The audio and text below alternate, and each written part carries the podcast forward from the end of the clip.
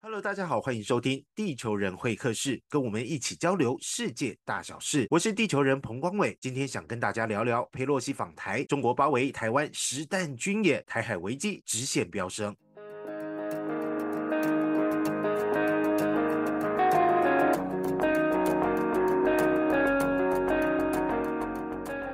好，我们今天邀请到的就是全球防卫杂志的采访主任陈国民陈主任哦。其实国民跟我们认识很久了，就是之前在跑军事新闻的时候，经常采访国民哥。那他现在也是各大政论节目，只要谈到军事问题的时候，几乎都会邀请的军事专家。所以，我们今天就想要跟国民哥来聊一下最近这个台海之间的情势到底是什么样的状况。就是从佩洛西访台之前哦，其实中国就不断的就已经开始放话要军演，就是他是先从制裁，就是台湾在中。国的这个商品进出口嘛，然后就说要军演。那今天就是在佩洛西走了之后呢，今天也的确在台湾的周遭海域哦，来开始进行实弹的军演啊，发射了好几枚炮弹了。不变成，你怎么看这样的情势啊？这样情势是不是比当年的一九九六年台海危机更为紧张？呃，我们要这样来看哦，这个议题说真的是蛮大的，所以蛮大的是说，呃，没想到哈，在一九九六年哦，事隔到现在二十五年之后啊，居然中国大陆呢还是用这种弹道飞弹作为恫吓的依据。哈，那我们先讲前因跟后果。那一九九六年的话，其实是中国哦要干预哦台湾的选举。哈，但是这个干预的结果哈，居然是李登辉总统哦已故的李登辉总统还是获得很比较多的选票。哈，所以其实后面呢，其实中国大陆他们有自己在评估说，哎，用这种弹道飞弹哦来做一个施压的工具，好像会适得其反。哈，但是呢，没想到哈，从一九九六年到二零二二年哈，说真的，我们看到中国的外交选项，尤其是比较军事。然后对许外交这个选项好像没有什么增长的地方哈，为什么会这样说呢？因为其实你要用军事哦来当做一个外交政策的选项的话，其实它有它的局限性。譬如说，一九九六年你用的是什么飞弹？东风十一、东风十五。现阶段二零二二年，你还是用所谓的东风十五哈，有人是推过东风十五 B 哈。那其实当时候，其实在之前啊，有人会不能说期待，有人是想说，哎，你会不会能动用东风十七啦或东风十六哈这种比较新阶的飞弹哈来对付台湾？这也不能怪大众这种想象。之前中国大陆才释放出啊这个东风十七啊飞弹很威的影片啊。那既然哈你试出来的，不管是透过官媒试出来，还是说民间的管道试出来，哎，大家就想说，哎，你会不会哈试出一些神兵利器过来那当然了，我们就成品来讲哈，弹道飞弹的威力哈，其实我们就直接先讲哈，可能不是我们想象的威力那么大哈。我这边要先跟听众哈讲一个概念哈，就说弹道飞弹哈，我们一般来讲哦，算它的精准度，它叫 CEP 哈，那翻成这种叫圆形偏差共差。那讲白一点就是说，我们计算弹道飞弹准确度的话，就是用这种来计算。它是什么意思呢？假设东风十五型的飞弹每一枚的 CP 哦，它是一百公尺，它的意思是说，在这一百公尺的圆圈之内呢，你打两枚。东风十五飞弹有一枚会落在这一百公尺之内，这个叫 CEP 的一百公尺的道理。那大家会觉得很奇怪，说为什么你打两枚才会有一枚落到这？它很不准吗？没有，这个是弹道飞弹的特性哈。因为弹道飞弹的特性就是说，第一个哈，它先打到大气层，然后落下来。那落下来的话，其实哈，当然我们都会假定说啊，中国的弹道飞弹或者说俄罗斯、美国都一样哈。这些弹道飞弹呢，它落下来的时候，哎，其实你要想说，这个翻山越岭涉及那么远，然后从大气层再重返过来，这个是是高科技。的捷径没有错，但是你要打到定点的话，通常不是那么容易，除非你换装核子弹头啊。这个是军事常理。那你换装传统弹头的话呢？说真的哈，它的误差率 CP 就是这么高哦。那当然，你打三枚或四枚的话，其实它的概率会越来越大哈。就说打四枚的话，其实会有比较多枚会落在这一百公尺之内哦。所以这个是弹道飞弹特性哈。这个跟巡弋飞弹不一样哈。巡弋飞弹它比较慢哦，但是它打的比较准哈。那我们分析完哈这个弹道飞弹特性之后呢，我们再回过头来看这次的台海危机啊。那其实这次的飞弹危机，说真的，其实。我们还是要注意的，就是说之前哦，在一九九六年，我们还没有建成乐山雷达，但是呢，其实我们建成乐山雷达之后，其实整个中国大陆的东南沿岸哦，只要他们一起飞战机，甚至涉及出哈这个弹道飞弹，其实相关的资讯参数，我们军方都能掌握得到。所以其实之前我记得在二零一四还是二零五年的时候，北韩在试射弹道飞弹的时候呢，居然我们的乐山雷达哈居然可以得到的情报资料会比哈日本跟美国。早两分钟。哦，那有些听众会觉得说啊，这两分钟有什么了不起？说真的。还蛮了不起的，因为哈，它可以提供日本哈海上自卫队、陆上自卫队，甚至驻日本军哦多两分钟的预警时间。好，那也验证了说，当时候呢我们在推哈这个乐山雷达的箭弹说有效哈，所以其实这个是弹道飞弹部分。好，那我们就直接讲到说之前哈中国人透过新华社，他不是画了六个禁航区吗？好，或者说实弹试射区。那我们就直白来讲哈，其实既然画设这六个区域，那我们要反问说，中国大陆执行哦这个禁航。区或实弹试验区的工具是什么？好，那我们就初步分析，这个叫所谓机弹舰。好，我讲白一点，就是说，中国大陆虽然就划了这个六个区域，但是呢，谁要来执行？哪一种工具要来执行？好，这个工具就泛指战机。战舰跟飞弹，好，那我们先讲战机哈，战机哈，不管是中国的歼十一、歼十五、哦、歼十六、哈、苏凯三十、哦、苏凯三十五、哦，或是说他们的新队的歼二十，他们都有它的滞空时间，滞留在天空的时间。换句话说，这些快速机哈，比如说我们叫战斗机，他们叫歼击机，或是说慢速机的运八、运九，他们固定的时间，除非透过空中加油，否则的话呢，它大概两个小时或三个小时就要返航。好，所以中国大陆如果要用这个飞行器，哈，泛指战斗机，或者说运八、运九这种运输机，哈，来执行这个空中哦警戒或者说空中哨戒的任务的话，其实它有它的时间限制性。但是呢，如果说换成哦军舰，哦来执行这种呃戒护任务，或是说执行进航区的任务的话，其实对我们来讲会压力比较大。哦，那据传哦，目前有三艘中国的主战舰艇哦在我们的东方海域出没。为什么舰艇会这么麻烦？因为舰艇呢，它可以长时间在海上方格坐标内巡历，但是呢，它可以打着公海航行的自由，不贴近你的领海范围之内，甚至在你的临界区跟领海范围之内。说真的，没有国家能拿它皮条。好，那其实美国也是用这一招来对付中国啦。所以其实 对我们来讲比较麻烦的是，因为我们的主战舰艇哦，主是主要作战的舰艇叫主战舰艇哦，我们的主战舰艇呢比不上中国大陆哦。那中国大陆呢，他们的主战舰艇他们的下水服役的时间比我们短哦，所以就长期这样子对。峙下来，其实对台湾海军的后勤补保能量一大考验。哦，这个是军舰的部分。那我们第三块呢，回到这个所谓的弹道飞弹部分。好，那目前得知，我们就用之前资讯来看哦，中国已经涉及了十一枚弹道飞弹。好，那这十一枚弹道飞弹，好，如果说它是落在好，比如台湾的西边、台湾西南边哦、西北边这部分的落点的话，其实我们的防空飞弹就不用发射拦截，因为我们已知它已经落在公海，然后对台湾没有威胁。好，那就不必发射。我们的珍贵的爱国者飞弹去拦截，因为我们的飞弹的储量不是我们想象的那么多，也不能说他打一弹我们就一弹。说真的，我们的库存有限哦，那我们是打一枚哦就消耗一枚，所以我们必须把这些珍贵的飞弹哦留在真正必要的使用。什么叫必要的时候使用呢？就是说，万一中国哈已经发射这个弹道飞弹，然后跨越本岛，然后落在台湾东方的。海空域，请问这个时候台湾军方要不要发射飞弹拦截？如果说要发射飞弹拦截的话，那表示我们会浪费一枚珍贵的爱国者飞弹。爱国者拦得到吗？这个是理论上是因为其实爱国者三型或者说萨德飞弹系统，它其实是在弹道飞弹的末端去拦截，那其实有它的困难度哈，有它的困难度哈。那当然美国在推说啊，在弹道飞弹发射之前哦就予以拦截，这是他们的想法，但是我们的国力目前做不到，我们的国力哦 只能说购买爱国。者三型飞弹作为那个拦截弹道飞弹一个满足点哈，那我们来讲到说哈，如果说我们知道说哈这个弹道飞弹射过来，但是我们选择不拦截的话，会很麻烦。就说中国方面的军事专家，他们一定会说啊，你们台湾明明知道我们发射他们叫导弹啊，然后你不拦截，显见台军无力。这个时候呢，就是我们刚才所说的必要的时候，就必须发射飞弹拦截。嗯，但是我们也不用惊慌，还记不记得上个礼拜七月底汉光演习的时候，有一个场次在台北的。大家河滨公园，我们看到爱国者三型的飞弹发射架陈列在大家河滨公园内，然后其中居然有被媒体拍到说疑似哈两个外籍的技师在我们的爱国者飞弹发射车上面。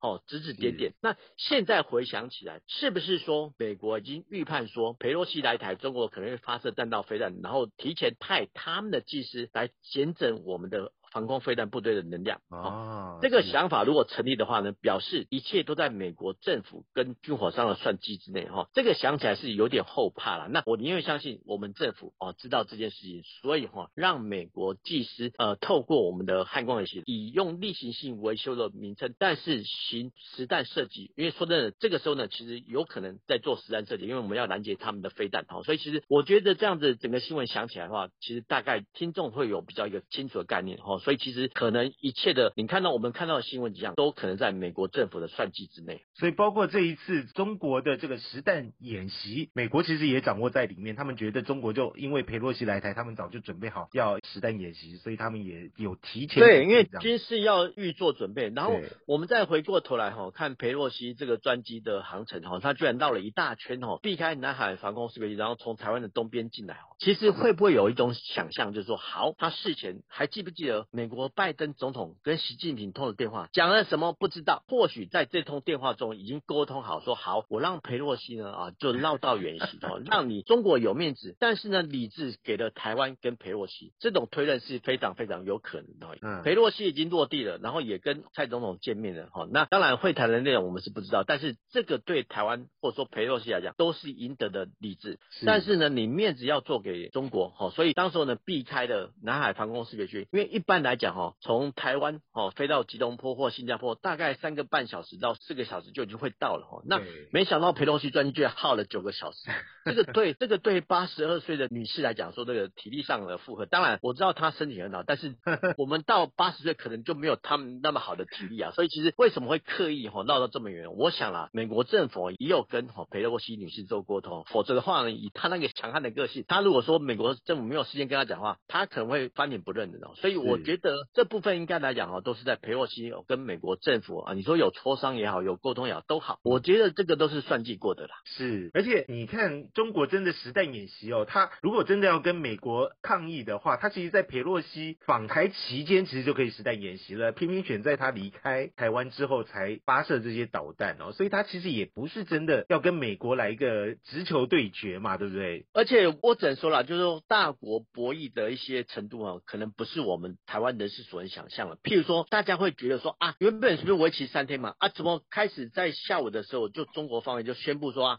所有的导弹呢都命中目标哦，都命中目标哦，然后他们就结束了。可是不要忘记了，我们相信哦，在下个礼拜，可能美国的航舰战斗群就回来了。所以其实美国的印太司令部第七舰队，他有发表一个新闻稿说，其实雷根号没有返航哦，他已经在悄悄的在执行他的任务哦。所以其实听众哦，透过这些例行性的新闻稿，可以大致呢抓出一个脉络，就是说中国射飞弹的时候呢，哎，其实美国舰艇好像都不在附近哦，但是呢，中国停止射飞弹之后，好像美国舰艇又靠过来了。所以其实有一些国际学者在觉得说啊，这种现象就是国际政治的跳探戈，这个是一种现象没有错啦，就是你进我退，我对，反正我让你顺利二十大开会，开完会之后呢，反正我选择哦美国退让，然后呢，我让你中国二十大顺利召开，这个是有可能。在人权议题上，我会放松，这个都是有可能的想象。嗯，我很好奇，就是国民哥以你这种军事专家的角度来看哦，那你觉得台湾人民到底要不要担心这件事情？因为大家都在揣测，当然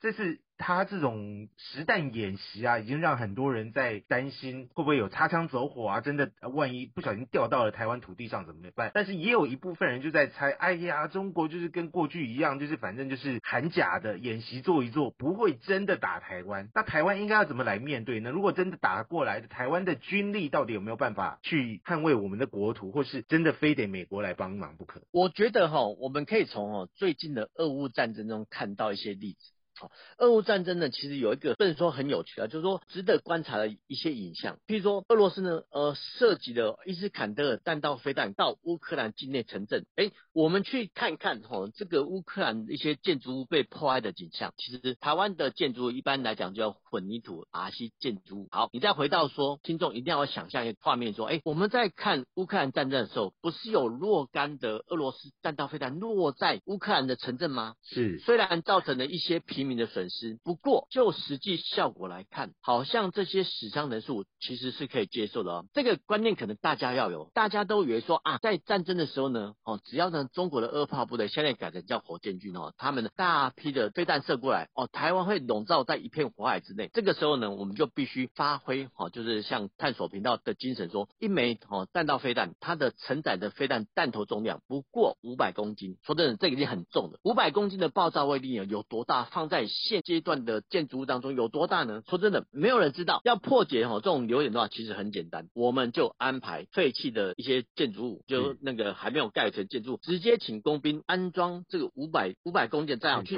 爆爆看嘛。对，大家让他去见证。所以其实就按照军事常理来讲哦，我们就要回到一九八零年代两伊战争。两伊战争的时候呢，伊朗跟伊拉克居然是用飞毛腿飞云飞弹互轰。说真的，只是造成城市的断垣残壁，但是对军事目标的伤害来讲，其实不是很大哦。所以不是很大的话，你要用威胁伤害人民的生命财产来作为你军事工具的手段吗？你中国如果是要这样做的话，其实说真的，现阶段的建筑物其实都蛮耐得住炸。这个部分其实我觉得可能是颠覆大众的想象啦，因为大众都觉得说啊，中国一旦然后比如说一百枚弹道飞弹过来，然后台北是会全灭，说真的不见得，真的不见得。比如说，譬如说，我们就想象一个画面啊，比如说我们现在哦内湖有一些哦电子传播的公司，他们有很多大楼。好，真的好，假设不幸哦有一枚东风十五弹道飞弹落到好，比如说呃某某的一些电视大楼，说真的可能只会造成缺一块角而已，可能八分之一角不见了，但是里面的建筑人员会不会受伤？第一波冲击可能会遭受直接的战损，第二波、第二层、第三层，它有因为水泥混凝土的隔层，所以其实它的伤害其实没有我们想象那么大哦。所以我觉得这部分的话，可能要多看一些哈，比如说像俄乌战争中哦，确实有不幸的哈，你看那些什么商场是哦，所以不是很大。我觉得要多看一些外国的例子，然后才见证说哦，原来我们是这样子来看清楚弹道飞弹威力的。否则的话呢，我们都长期就认为说啊，弹道飞弹制胜说，说真的，这个说法我们要予以高度的存疑。是，虽然你刚刚说弹道飞弹它的威胁或是杀伤力可能没有大家想象中这么大，但是你要想到就是在台湾，我们真的距离战争非常遥远。我已经四十岁了，这四十年来其实都是非常安逸的这种生活，大家都没有经历过过去像八二三炮战啊，那时候大家还有那种危机感这么重的时候，这时候如果突然两颗下来，就算没有杀伤力，大家应该也吓死。的吧？你觉得这种可能性大吗？我的意思说，居安思危这件事情，面对中国，你自己怎么看？我要这样子说了哈，就是说，面对哈现阶段的现代化战争哈，因为随着武器的发达哈，说的已经没有前方跟后方的区别哈。比如说八二三炮战，金门哈是面对哈中国的长城火炮的设计，但是呢，现在呢，中国也是用长城火炮，不过把这个长城火炮改成弹道飞弹跟长城的火箭哦，长城的火箭跟弹道飞弹，其实我们刚才讲过。其实威力不是这么大哈，但是我们要有一个观念，就是说两岸其实说真的，虽然说有台湾海峡的阻隔，不过我们的领土呢早就笼罩在中国的弹道飞弹的威胁之下。是这这个迷失呢，其实长久以来，从一九九六年笼罩到现在，军方哈或者说相关的一些，尤其是那种科学杂志，要尽可能哦安排啊，比如说像我们多抓取乌克兰哦那些战争，甚至很不幸啊，就是说那些弹道飞弹误击到民宅，哦那些民宅的炸药威力，说呢不是很大哈，想象的不是那么大。不过我们谈的都很轻松，因为死伤的不是我们的亲友。啊，那如果说今天的死伤是我们亲人的话，说真的，我们会比较痛。所以其实我觉得啊，战争都是很残酷，这个牵涉到我们的大战略问题，因为我们的军事经费哦，其实每一年都差距哦中国的十三倍以上。那两年的话就是二十六倍。那说真的，我们没有办法跟他从事军备竞赛。面对弹道飞弹威胁，我们是无能为力。我们再讲一个简单的例子哈，假设中国有一千枚哈东风十五或东风十一飞弹，通常按照军事常理来看哦，如果说这一千枚飞弹射过来的话，如果说哈都打击军事目标，我们刚才讲过哈，这些目标这些打击飞弹一定要拦，那一定要拦的话，通常假设了哈，就说爱国者飞弹或天空三型的飞弹哈，拦截命中率百分之九十五。请问我们要一枚打一枚吗？通常不是，通常战区的指挥官哦，为了求保险节，可能会射一枚到两。是，但是呢，战一枚换一枚的话，其实我们还是不划算的。所以其实我们有一些的防护网根本笼罩不到一些大工业区，譬如说高雄的大炼钢厂，还有说台船，台船呢。这些有没有被航空飞弹网所笼罩，未定之天。那就算有的话，要不要把它拦截下来？说真的，这个也不是我们所能决定的。所以其实光是弹道飞弹这一项哦，就造成台湾军队很大的负荷。何况我们还不论他们的机或舰。好，所以其实是我们讲白一点，就是说中国大陆他们手上能玩的军事工具啊，越来越多，越来越新了。那军事工具呢，可以达到很立即的效果。我们在讲机的例子哦，就说中国大陆哈，比如说早上六点起飞哈，比如说二十架战机就侵到我方的西南空域，到九点时候呢，我方的国防部就会发布。那同一时间搞不到十一点，中国的媒体就会引述说，中国的飞机哦，造成台军很大的恐吓，他们又可以把它弄成大内宣，所以军事工具有它很立即性的效果。不过它的强度会越来越弱。譬如说，你今天好碰到建军节啊，出动二十架战机，哎，那建党节或者他们的国庆，你要出动多少架战机呢？那其实说真的，这有它的饱和度了，而且会有它的效用递减。说真的，国人哈对攻击侵犯西南空域的紧张程度，虽然已经没有像以前过那么紧张。但是如果说这批共军呃越过海峡中线的时候，其实这个时候我们反而比较紧张。是，不过我很好奇，就是如果真的双方发生冲突的话，我们可以打到中国的哪里呀？就是据说国防部有表示说，我们可以打到上海，有办法打到这么远吗？很想知道这件事情。我们先讲一个主要概念呢，因为其实哦，我们呃研发的哦长城的巡弋飞弹哦，甚至可能的弹道飞弹哦，其实军方跟国防部以前都是非常非常隐晦的。那没想到应该是在前一个月嘛哈，呃尤喜坤院长哈。他突然证实说啊，我们有一些飞弹可以打到北京跟上海，哈，这个算是官方的首度的证实哦。但是无论如何，就军事层面来讲哈，我们刚研发的一些长城的巡弋飞弹，好，不管是增程型，或是我们可能研发的弹道飞弹，第一个它的数量不会很多。那第二个，我们刚才已经讲过了，用这些弹道飞弹或巡弋飞弹，你打击大城市目标，基本上来讲是没有什么效用。就军事层面的角度来讲，我们倒不如哈，把这些珍贵的雄风巡弋飞弹哦，或是弹道飞弹拿来攻击福建的第一线的沿岸的机场港口，比如说福州、厦门、汕头、汕尾。哦，这些他们的集结港口，或者说一线的机场，先行打击哈这些机场港口兵员集结地，降低共军犯台的准备速度。是，趁这个时候呢，赶快去跟外国求救，这个才是我们的生存契机。那你如果说把这些宝贵的巡弋飞弹或弹道飞弹拿去攻打北京，请问上海要不要打？好像也要。广州经济圈要不要打？好像也要。哦，打不完呢。好像有些人会说三峡大坝也要不要打？好，要打 哈。好了，假设啦，新量产的一千枚哈，这种各式的巡弋飞弹、弹道飞弹，好，我们刚才说过了，金上广还有三峡大坝哈，各分两百五十枚，好了，好，这些两百五十枚都打过去之后，请问北京没有防空网可以拦截吗？可以，他们绝对有防空网拦截嘛，哦，因为他们是首都，上海也很重要，广州也很重要，好，那假设哈，他们的拦截率是百分之五十，请问这一百二十五枚的五百公斤炸弹能对北京、上海造成什么影响？说真的，没有什么大影响。但是反过头来，如果说我们发射这么多门飞弹出去，那请问中国会回进几枚过来？那我们可以拦得住吗？这个是后话。但是无论如何，巡弋飞弹这跟弹道飞弹不是用来打城市目标的。就我们的立场讲，一定要打击军事目标。是。是 OK 哦，我们刚刚听了就是国民哥讲了台海双方的这个军事实力哦，跟这个巡弋还有弹道飞弹的它的功用跟它的威力到底在哪里哦？以及如果真的发生战争的话，我们应该要怎么样来做，怎么样来布局来作战哦，才会比较有效率哦？其实是非常精彩哦。可是接下来我们很想知道，就是有关于如果真的台台湾发生战争的话，有没有可能变成代理战争这件事情呢？那我们等下一集再来请国民哥跟。我们一起来分享，今天非常谢谢大家的收听，非常谢谢国民哥。